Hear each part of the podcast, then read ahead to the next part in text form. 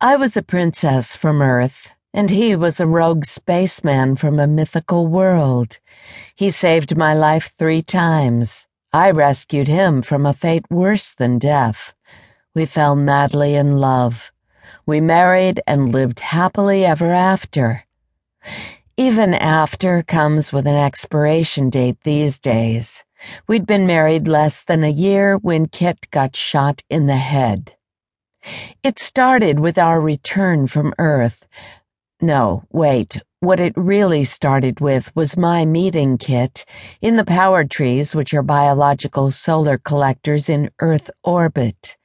They were put up way back when bioengineered rulers governed the Earth, and ever since the turmoil sent the bioengineered rulers, you probably know them as mules, so called because, of course, they couldn't reproduce, fleeing the Earth in a ship called Je Reviens. The power trees have been haunted by legends of dark ship thieves.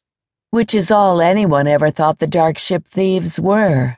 After all, even if the mules really had left in an interstellar ship, and of course there are doubts that the ship even existed, why would they come back to harvest power pods from the power trees, the biological solar energy collectors in Earth orbit? And why would no one else see them but power pod collectors? I found out the legend was less legendary than advertised when a mutiny aboard Daddy Dearest's space cruiser sent me fleeing in a lifeboat into the power trees, which is where I met Kit, who rescued me and took me to his home world, Eden. Eden is where all the bioed servants of the mules stayed behind instead of going to the stars with their masters. They had had enough of being ruled by mules, which, considering what the mules did to the earth, I couldn't really blame them for, but they also couldn't live on earth, since this was the time of the turmoils, and anyone with even a hint of bio-improvement would get killed in a horrible way. So they'd stayed behind in Eden, which is an asteroid they hollowed inside. Its naturally erratic orbit hides it from Earth detection, but it still needs power, and for its power it depends on dark ships, which are ships built to be non-reflective and pretty much undetectable, provided they harvest while the power trees are in Earth shadow. Each of the dark ships is piloted by a cat. No, they are wholly human, but they are bioengineered so their eyes resemble those of cats, and also so that they have very fast reflexes.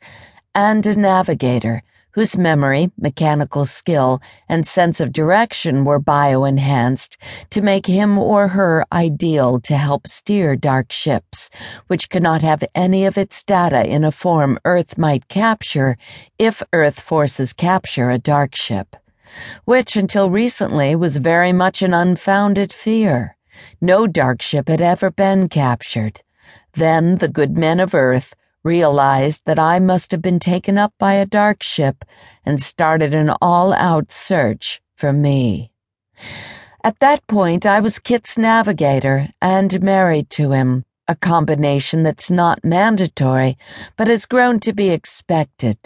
His cat like eyes, his reflexes, had ceased to seem alien and when I was radiation burned in an attempt to capture me, he chose to surrender to Earth to save me, instead of following procedure and killing both of us and destroying the ship, leaving Earth nothing but a burned out hull.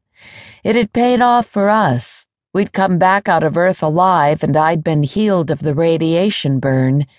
The problem was the return to Eden. I had no idea how Eden would react to news that not only had we failed to self destruct, but we'd chosen to land on Earth and seek treatment. It was probably useless to try to get forgiveness for this by explaining we'd left a good portion of the Earth in flames behind us and a revolution brewing.